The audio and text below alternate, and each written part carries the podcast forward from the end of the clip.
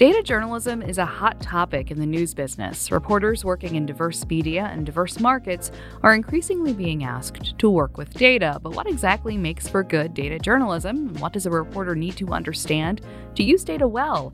Those are a few of the questions discussed on the Data Journalism podcast. And that is the focus of this episode of Stats and Stories, where we explore the statistics behind the stories and the stories behind the statistics. I'm Rosemary Pennington. Stats and Stories is a production of Miami University's Departments of Statistics and Media, Journalism, and Film, as well as the American Statistical Association. Joining me is regular panelist John Bailer, chair of Miami Statistics Department.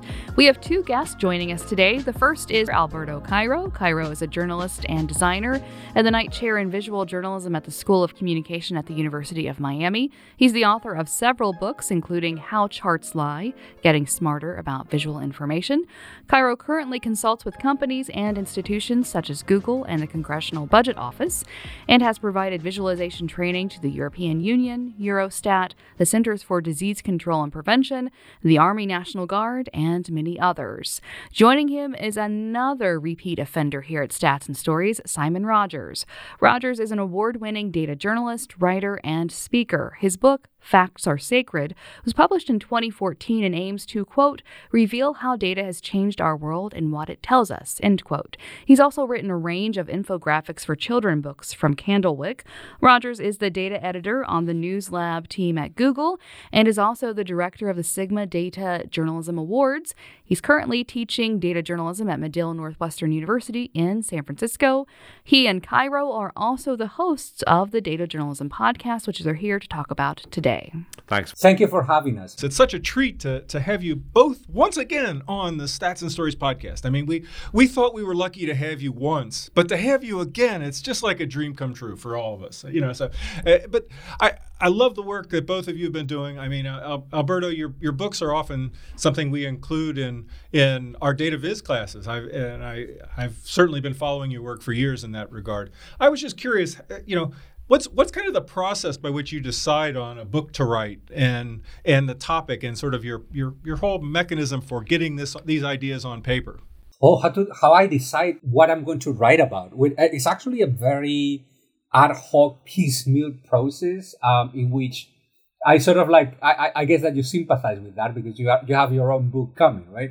So i sort of like seize on an idea and then i build it up from there. And all right, so let, let me describe this. So, what I usually joke about, only that this is only half joking, is that my books are truly not about visualization. Uh, I, I use visualization as an excuse to write about other things. So, so that's full disclosure. So, for example, The Truthful Art is, is a book officially about visualization, but it's more related to my interest in epistemology and the theory of knowledge. Right? And not only that, um, also my interest in, in elementary statistics and getting and teaching people elementary statistics. That's the core of the book. It's only that I use visualization as an excuse and as a means and as a tool to, to write about those things that truly interest me, right? Philosophy, for example. How Charts Lie is a book about statistics also, about how people can interpret statistics better, but officially it's a book about visualization. And then the book that I'm currently writing, The Art of Insight, which hopefully will come out in 2023, is a book of, about visualization also, uh, in which I, I have uh, I have discussions. I'm having discussions with plenty of visualization designers to see how they make choices uh, when when they are designing a visualization, how they choose about graphic forms, typography, layout, way to structure a data story, and so on and so forth. So officially, the book is about that. But unofficially, the book came out of my interest in uh, philosophy as well, because it's a book more about ethical reasoning and about and about life in general. Uh, it's like a, the, the book begins with a long prologue in which I describe my own philosophy of visualization. Why do I make visualizations? It's not just because I like visualizations which I do. I love visualizations. But my drive towards getting so interested in visual displays of information, and more in particular in data, is related to mm, an interest that I have always had since I was a kid in learning things and then explaining things to other people. For some reason, I was born like that. I like to learn stuff, and then I get super excited about that stuff, and I want to tell somebody. And, uh, and that's what drives my career. So the, the purpose of the book is to disclose what deeply visualization designers are guided by, or what types of values drive their choice of career, for example, and also the values that guide the way that they present data to other people. That interests me much more than uh, you know discussions about software or discussions about statistical methods, because I'm a great believer in talking about ethics in particular in the different schools of ethics. And one of them is virtue ethics which is based on values the values that people use to drive their choices. That's what underlies the book. So usually a book arises when i discover an interest i start reading deeply about all this stuff which is usually not related at all with visualization again epistemology or ethical thinking or whatever and i said how can i connect this visualization in a way that I can write about it and sort of like trick people into believing that I'm actually writing about visualization, which I am in a sense, but but I'm writing about other things, right? As well. Alberto, how did visualization become something that you use in this way and that you sort of anchored to. So it seems so early because it seems like a, in in as a data journalist and as a designer and again in these books that you're producing that sort of do anchor themselves on visualizations it does seem like it's an important way of how you as you described explain the world or help people understand the world. Yeah yeah absolutely. So i, I was just half joking about it. I, I do i do love visualization. I love reading visualization and designing them although that is only half of the picture. What i truly care about is again learning things, loving the, the process of learning about those things. And, and these things can be completely random. I mean, in the, during the pandemic, for example, I have been reading extensively about the history of the seventh century. Why? I don't know. It's so fascinating because that's that's the era when you know you had the Byzantine Empire on one end, and you have you know the remains of the Roman Empire on the Western Mediterranean, the Visigothic kingdom in Spain, the rise of Islam as a religion, which is something that is is a great unknown. I, I was never taught that in school, although I, I, took plenty of history classes, and I've been reading deeply about the, the history of ancient ancient Islam, which is absolutely fascinating. I want to tell somebody about it. How do how do I do it? How do I write, for example, about the seventh century? Well, obviously, I would not be able to do that because I'm not a historian. However, maybe I can use visualization to trick a publisher to publish a book with maps and charts about history, and then that will be a way for me to tell other people about the cool stuff that I'm learning about, right? Uh, that has also has always driven my uh, my career in that sense. I see visualization as a language, as a means to convey information to other people. Since I was a kid, I loved drawing. I mean, your listeners are not seeing me the same way that you are because we are on camera, but in the background, in, in my office, I have a, a, big drawing table because I like to sketch things out. Uh, if anybody follows me on Twitter, probably they know that I that I that I tweet out sketches that I do during Zoom meetings because I I, I mean, yeah, yeah, yeah. Yeah, yeah. So I, I we're in a meeting now, but I'm not sketching because I uh, I usually sketch when I'm lis- when I'm listening to someone because it really helps me focus my attention on what I'm listening to because I keep my hands busy. That's the reason why I sketch things out because it focuses my, my, my attention on what is being said during the meeting. So since I was a little kid, I was always drawing, uh, drawing things and sketching things out. And then there was a point in my past in which uh, my dad, who is a medical doctor, he's retired now. He's a medical doctor, a poet, a writer, and also an artist, or a Renaissance person, a Renaissance man, so to speak. But he, he's formally a medical doctor. Well, I remember very clearly that when I was a teenager, my father taught me how to summarize things using, using diagrams. So he taught me a, a studying method that consisted on created creating visual mnemonic devices, diagrams connecting concepts and ideas to summarize entire books. And I remember that when I was about to enter college, I was able to summarize entire books in two pages. using those diagrams. That's an infographic in some sense, right? Data visualization. It's a data visualization that I created for myself, obviously, because nobody else could interpret those weird diagrams. But I could. I didn't need to return to the book itself to remember what the book said. I just needed to take a look at the diagram and then I remembered. I had a very bad memory, so I really need to use those types of types of devices. So I, in some sense, in one way or another, I've always been using visualization, even if I didn't call it visualization at the time, right? I also love maps. Since I was a kid, I was, I, have always, I've always been drawing maps of uh, real places, but also imaginary places as well. Uh, so it all sort of like, sort of like coalesce into my career at the moment. All those disparate, different, you know, interests that I had when I was a child. Oh, that's that's really cool. That's a what a what a great preparation for for what ultimately your career blossomed into. But it but it was completely unintended, right? my, my, my my goal um, my goal when when I studied journalism was not to was not to draw or was not to use graphics to I, I love radio and I wanted to work in radio and and I actually started took many classes on on, on radio communication. I even interned in, in the equivalent of NPR in Spain, reading the news during a summer. That was my goal.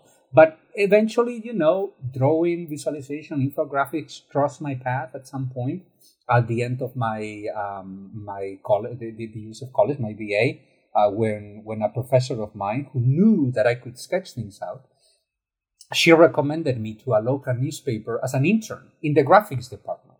I didn't know anything about infographics at the time, but I could sketch things out. I could draw. I had sort of like a half developed visual brain that allowed me to explain things visually because I had been doing it for quite a long time up to that point. Even if it was not formally, I, learned I learned all the principles later on, right? So, and that shaped my career and my practice later on. But I already had sort of like the seeds, the foundations of it. So, so you you started out thinking about your being a broadcast journalism on radio, and then it sort of transitioned into to working in the the press directly for local local newspaper. So, what what what then? Yeah, you know, you've you've moved into then research and academia, and then now, it, and then even recently into a podcast. But you know, can you tell us a little bit about your your continued development, ranging from that kind of first experience in a graphic design kind of responsibility to, to what you do now? It's all connected. I mean, if you think about the podcast that Simon and I are, are, are doing these days, it's exactly, you know, it, the, the same principles that drive my career, drove my career, have driven my career up to this point, also drive that podcast. I know so, we know, we both know, Simon and I know so many incredible people uh, doing, making visualizations and graphics, etc. And uh, some of them very well known, but some of them who are not very well known but their work is so incredible. I learn about it. I also want other people, or we want other people to know about it. And that the podcast is a great vehicle for that to bring visibility to the work of people who otherwise you will know nothing about. So, one of the efforts that we are trying to uh, make is to bring people not only from the United States or the United Kingdom, but from everywhere else in the world. There's like giving a diversity of voices, right? Bringing in a diversity of voices. What we've tried to do is really um, showcase the breadth of experience there is out there in the world of data journalism. Also, I'm really conscious of the fact that it tends to be we we see the same kinds of people everywhere. We want to make sure that we're reflecting the fact that there are people all over the world doing really interesting stuff and in all kinds of organizations and from all kinds of places. So, you know, we've had um, uh, people like uh, the Pudding, who are like really a kind of they're not really tr- traditional data journalists, but they're doing really interesting visualization data journalism. And we've had Eva Constantaras, who does data journalism in Afghanistan and Myanmar and across the south. We've had, um, and she's been talking about like you know making data journalism more accessible. We've had episodes around making data journalism more kind of uh, accessible for humans and as it were, and we had uh, Lam Thuy Vo, who's a fantastic data journalist who works at BuzzFeed and teaches at CUNY, uh, and Shirley Wu and Nadieh Bremer talking about their book Data Sketches. So we've really tried to kind of just showcase the amount of work that's out there. And the, one of the most recent episodes we had was with um, Ben Welsh and Mary Jo Webster talking about local data journalism because I don't think there's enough attention paid to the really good work that's going on around around the world and around at a kind of very local level. And data journalism particularly suited, I think, for um, for local journalism. It's really supportive of that. And then uh, we are about to later on today, fingers crossed, uh, talk to uh, the fantastic Anatoly Bondarenko, who's in Ukraine right now. He's a working data journalist in a war zone at the moment. So, so yeah, we're really trying to trying to showcase some of the amazing work that's going on out there. And, and the different genres in, in data journalism, right? Because we have, we for mm. example had episodes not only about how to use data to do reporting, not only about using data and visualize the data, but also, for example, how to produce opinion pieces with data journalism. Mm. We also interviewed uh, Stuart Thompson, for example, who used to work in the uh, opinion page of the, of the, of the New York Times producing opinion pieces that were that were based in data. So again, it's all about showing the diversity of people, the diversity of approaches, nationalities, uh, genders. Also, like the diversity of this of this world, which is booming, and it, uh, it's super exciting to, to, to talk about it and, and, and cover it. You're listening to Stats and Stories, and today we're talking about data journalism with Simon Rogers and Alberto Cairo. You've talked about sort of the depth of the guests you're bringing on to your podcast, the Data Journalism Podcast, and sort of the work they're doing. But the one thing that I think is still kind of squishy about data journalism is uh, is defining it. Right? Is that it's become a a buzz phrase like in the journalism industry, right? Like you've got to be a data journalist, you've got to work with data, but not everyone I think is working with the same idea of what data journalism is necessarily, and it's certainly not a new thing. Like people have been doing data journalism for a very long time, just not under that sort of moniker necessarily. And I mm. wonder, as you approach the work of the podcast and what you're trying to highlight, sort of what your working sort of definition of what data journalism is. I, lo- I love this because de- journalists are so obsessed with definitions of what their role is, more than any other profession. I would guarantee this. I mean, I think honestly, the simple definition for me is telling a story in the best way possible and the fact that, that happens to include numbers and data and statistics is is is doesn't matter. I think that's just part of it, and and that process is, I guess, what makes it unique, and also the uh, the fact that you know it's it, the output can be anything. That's the great thing about data journalism. Your output, which is very kind of that engineering term, can be a podcast, right? It can be uh, a, a, a tweet, it can be a story, it can be an interactive, a video. There's just so many options there. But Alberto, what do you think? I'm I'm totally my that's my idea about. Oh, I, I, absolutely. I mean, uh, one one of the jokes that I make about about my own work in visualization is that every person who works in visualization also has their own definition about what visualization is, and I believe that this is true of any field. I, I was born in northern Spain, in northwestern Spain, in a region called Galicia, and people joke about Galicians that we always answer a question with another question. So I'm going to do that right now. you ask us, you ask us. Uh, ask both of us, what is data journalism? And I'm going to re- reply to you, what is data science? What is statistics? Every person has a slightly different definition of statistics, right? I have my own sort of a very broad definition of what data science is, what statistics are.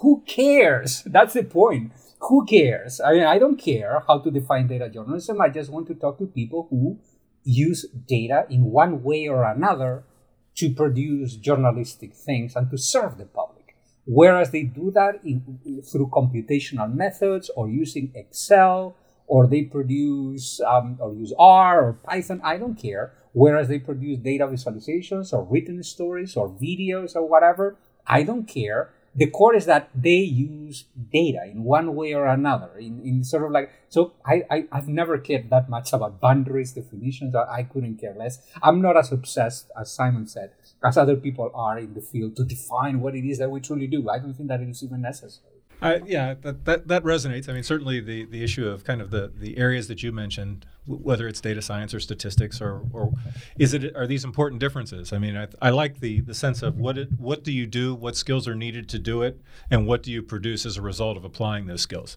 And I, I think that's that that speaks to both, you know, to, to any of these kind of broad areas that are, that are defined.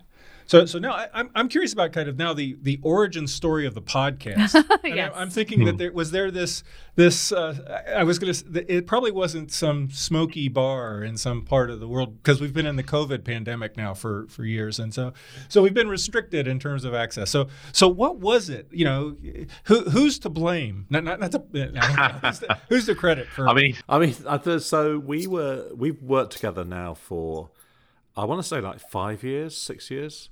Seven years. There you go.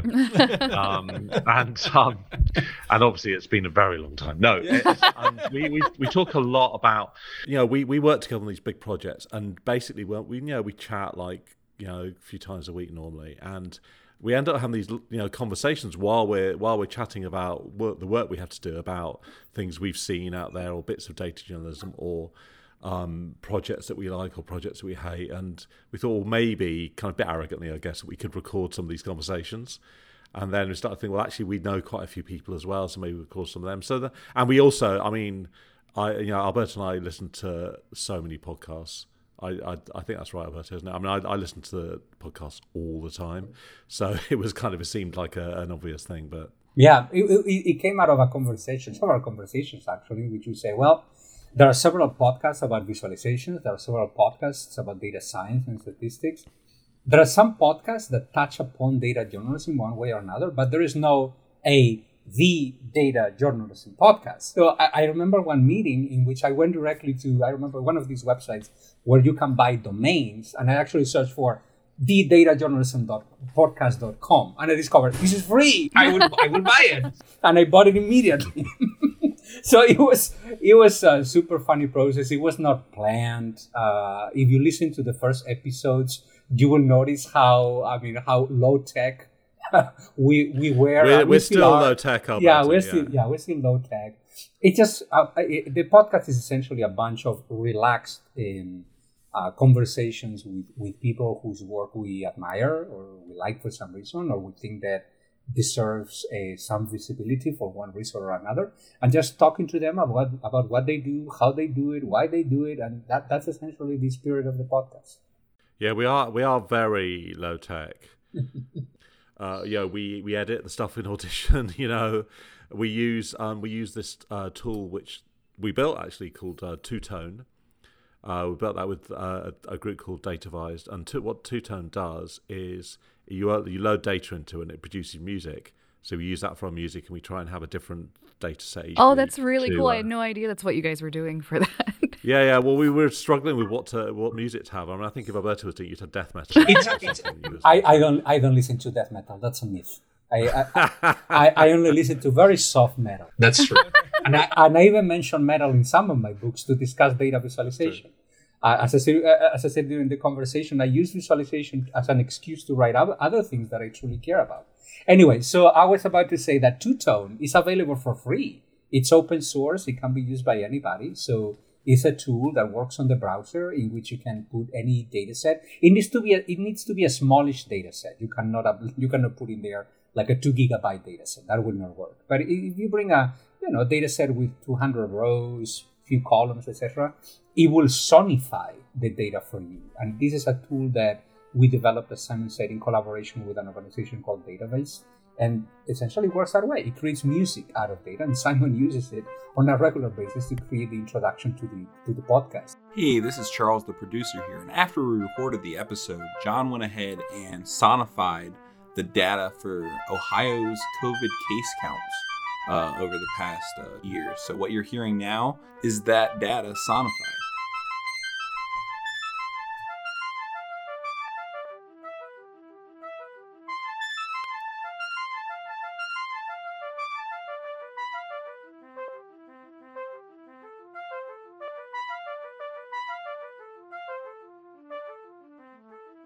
and it's actually interesting music. I was surprised of how how well, how good some data sets sound, which is kind of funny. It does actually sound like music. yes, I would have had no idea if you had not, because I've listened to a few of your episodes and I was like, oh, this is a nice little bop. I would have had no idea. Well, now, now you got me really intrigued to think. You know, what if you sort the data set first before you put it in the to that? You know, what happens if you do various, you know, permutations of it. Uh, no. The, the tool the tool works better when there is some sort of pattern in the data. For example, there is a seasonal change in the in a time Yeah. series. It works really well for that, and it works well if you are trying to sonify just you know two variant data. Uh, if you try to sonify multivariate data, it will be a mess. It will still it will still sound cool, I think, but it will be re- that would sound like death metal if you try to sonify multivariate data. I think. Yeah, we have tried. We have tried doing data sets that are not time series, and they just don't really work. I mean, as it is, like there's like a lot of uh, of, of stuff I'm twiddling around with. I'm getting a bit better. Each one gets a little bit more interesting, hopefully. Simon, you've worked on these, which I wish would have been around when my child was small, but these infographics for kids books, and then you've been involved with with this new podcast, and I wonder how do you approach the communication of complicated material for a broad audience? Like how do you how do you think about how you're going to communicate that? I mean, I think about that a lot, partly because I like very kind of accessible human data stuff, and you know, one of the, I, I teach, and one of the things I teach in my first class is about Richard Scarry, and now I I love Richard Scarry books, right? I will, and and the great thing about Richard Scarry books is they're full of how things work, obviously. But you look at those cutouts and diagrams, like the one of a ship is, is the one that I use quite a lot. It's accurate. It's correct. You'll learn from that how a ship works. It's not like scientifically technical drawing, Dorling Kindersley accurate, which I love Dorling Kindersley by the way. But I, I just love that that kind of work, and a lot of it is, I guess, about working with people who share that. So you know, for the the kids' books, the designers who worked on those books are amazing people like Jennifer Daniel and Nicholas Blechman and so on. They're just like great designers who just are very open, flexible. And Alberto and I have worked on a few projects with designers like that, like you know Nadieh Bremer or um, Joaquin GV and people like that who are just very into kind of making visuals that are understandable. We've done recently with Michelle Rial, which is a very human take on the way that people search for things at different times of the day. So yeah, accessibility of data in a way, one of my least favorite things about there was a moment when a lot of data journalism organiz- uh, organiz- organizations kind of blew up about five years ago and people were launching websites all over the place. And I felt like a lot of the work that I was seeing was not very accessible. It was very, it was kind of a bit show offy in a way. Like, look how clever I am, I can do this amazing analysis, but my, you know, I wouldn't be able to explain it to my family. And um, I think that's really important. But Alberto, what do you think? Yeah, absolutely. Um, we both love, in some sense, connected to, to what Simon was saying. We both love to laugh and to have fun. And sometimes when statistics are presented to people, they are presented in a way that is completely devoid of humor and joy. And I'm not saying that joy and humor can be part of any presentation. There are obviously topics that deserve a somber, serious presentation. But uh, there are many others that can be presented in a more light-hearted way, which I think that is super important if we want to get people, and by, by people I say the general public, interested in interesting topics. And I'm mentioning this because one of the many hats that I wear also is the is a, a co-editor of a series of books for CRC Press about visualization. And I, I co-edited these with Tamara Munzner, who is a very well-known name in data visualization. She's the other editor. And at the moment, I am editing a book by Nigel Holmes, longtime infographics and data visualization designer. Nigel is a book, is writing a book, he's writing a book titled Joyful Infographics, which is all about humor in, in visualization. And he makes exactly that mm. point. By humor, I don't mean, he says, I don't mean trivializing the data. I don't mean making fun of the data. I mean, uh, he says in the book, and I'm not quoting verbatim here, but the spirit that he says, I'm trying to make friends with my reader. Uh, is what I, what I explained in the conversation before. Like, I learned something cool. Let me show you how cool it is. This can be done in a humorous way in a gently humorous way. And we both believe in that approach. And many people mm. we have collaborated with uh, share that spirit of, spirit of fun and approachability and, and friendliness. We don't like to work with people who are not friendly. Right? We, we sort of like try to uh, uh, limit ourselves to people we enjoy working with. So, Simon, you've worked as a data editor for Twitter and you're working as the data editor uh, at Google for the News Lab. How did you get to this point in your career where data is sort of your life? Yeah, so I am the I'm I'm actually the only data editor at Google. So there you go. Um, I was working at the Guardian. I was you know I'd always wanted to be a journalist, and I really found myself falling into this world of being the one who worked with the graphics team. And you know, for me, this is great because it was fun. It was the most fun I had. Um, on the paper, I was a news editor, but this was like this was the great stuff. Was working with the graphics team, and I think what was interesting to me was that although there was a kind of there was a treatment of graphics by news editors as things that could fill a space like an illustration. I felt like there was stories. I know the graphic people I work with, people like Michael Robinson, and the Guardian, really felt like you could do an amazing kind of storytelling thing with with graphics and visuals.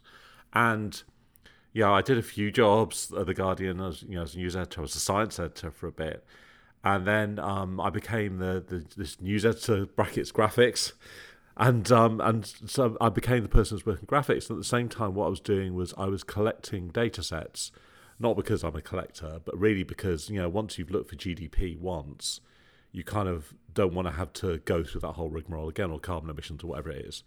So you're kind of collecting these data sets, and then um, around that time there was this proposal to launch this kind of open API at the Guardian and I was saying, well, why don't we do like a website where we just publish data sets that are cleaned up and ready to use? Because there's this explosion, we could see there was this explosion in data going on. So that's what we did really. We just set up the site, which was the Guardian Data blog, Guardian slash data, and um, it was really about like publishing data sets. That's how it started. And as over time it became more analytical, we'd start producing visualizations. We'd explain work that had been in the paper or on the website, graphic work, and and we'd uh, talk about some of the issues around data and open data. And um, so, for instance, we used to do this exercise where we would show a big center spread in the paper, and uh, we put it online as well, which was public spending in the UK, what, which department has spent how much. It was just like it was based off of this, all these annual government annual reports which we collate. So there's quite a lot of work went into pulling it all together and then putting it into into a visual and we make all that data accessible. And then we'd write pieces about how it was ridiculous that it was so complicated and difficult to get that data and why was it that the data is stored in different ways and people don't really understand the difference between the two types of spending and all this sort of stuff. Um, so we kind of got into that and then um, I was offered a job at Twitter in San Francisco and I thought it was a great opportunity just personally as well for family to come and live in the States but also um, I just felt the work would be fascinating, just like having all of that big data to play with and um, uh, do something with, which was great. So it was a great opportunity and you know fascinating kind of insight into this kind of huge kind of like data set they have. And then um, uh, when Google set up the Google News Lab, which was uh, basically kind of a bridge between the news industry and Google, you know, they offered me a role, and it was just it was just great. So to be uh, to have access to you know, the, Google Trends is an incredible data set to me. It's like allows you to see what the world cares about and thinks about, and to get insights into who we are. And it's kind of like it's something very unifying to me about that data because we, you know, we're so worried about how you know isolated we are and split up from everybody else and and um, polarized. And then you see this data that shows that we know we all search for that TV show or you know, loads of people look for how to cut your own hair during lockdown or how to bake your own bread or or like one of the top searches was how to make slime, followed by how to get slime out of the carpet.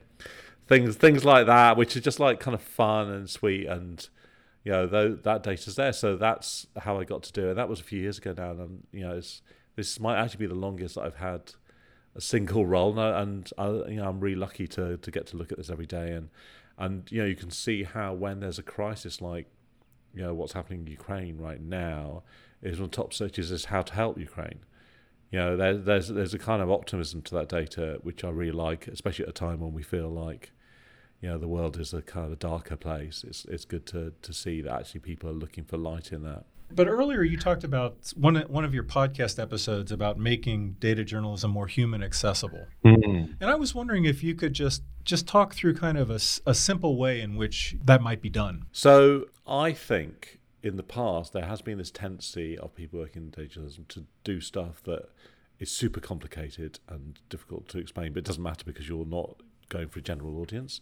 And I think, you know, one th- the way the, the the one of the intersections I've been really interested in is the way that art and data can kind of come together to produce that. So if you look at somebody like the work of Nadieh Bremer, say, a really good example, or like Mona Chalabi is a good example at the Guardian, where they're taking art techniques to visualize data, but at the same time, it's super super accurate. Like you know, proportions are always correct. She's she's very careful about that, and I think that to me is really interesting. I don't think everything can be done like that, and I think there are ways that it can be. Um, you've got to be careful that it's not too kind of flippant in a way. But I think you know, I think making that combining data with art and just the way the same way as you when you combine data with journalism, it becomes more human and more understandable and accessible. I think is really interesting to me. And uh, you know, the best data journalism to me is when you've got the data and you've got a really good reporter who's just like a great traditional reporter, and they work together, and then you get this incredible kind of uh, place where the data supports the story in a, in a really kind of meaningful way. So you know, certainly we've we've experimented a lot with that, and partly you know, there's a tool we made called um, Data GIF Maker, and what that does is it's a way of making um, simple visualizations as GIFs so they can be then you can share them.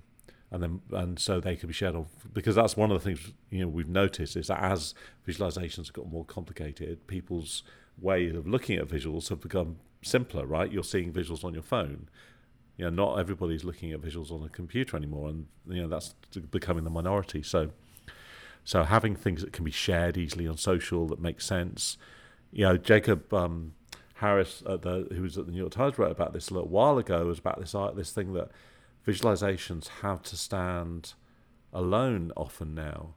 You know, because we we're so onto the context, but actually the way that people can you know consume information is so you know through social or isolated in that way that actually the visuals have to be able to stand on their own. They have to be able to stand as something that makes sense to people, not necessarily with all the context that you want with it.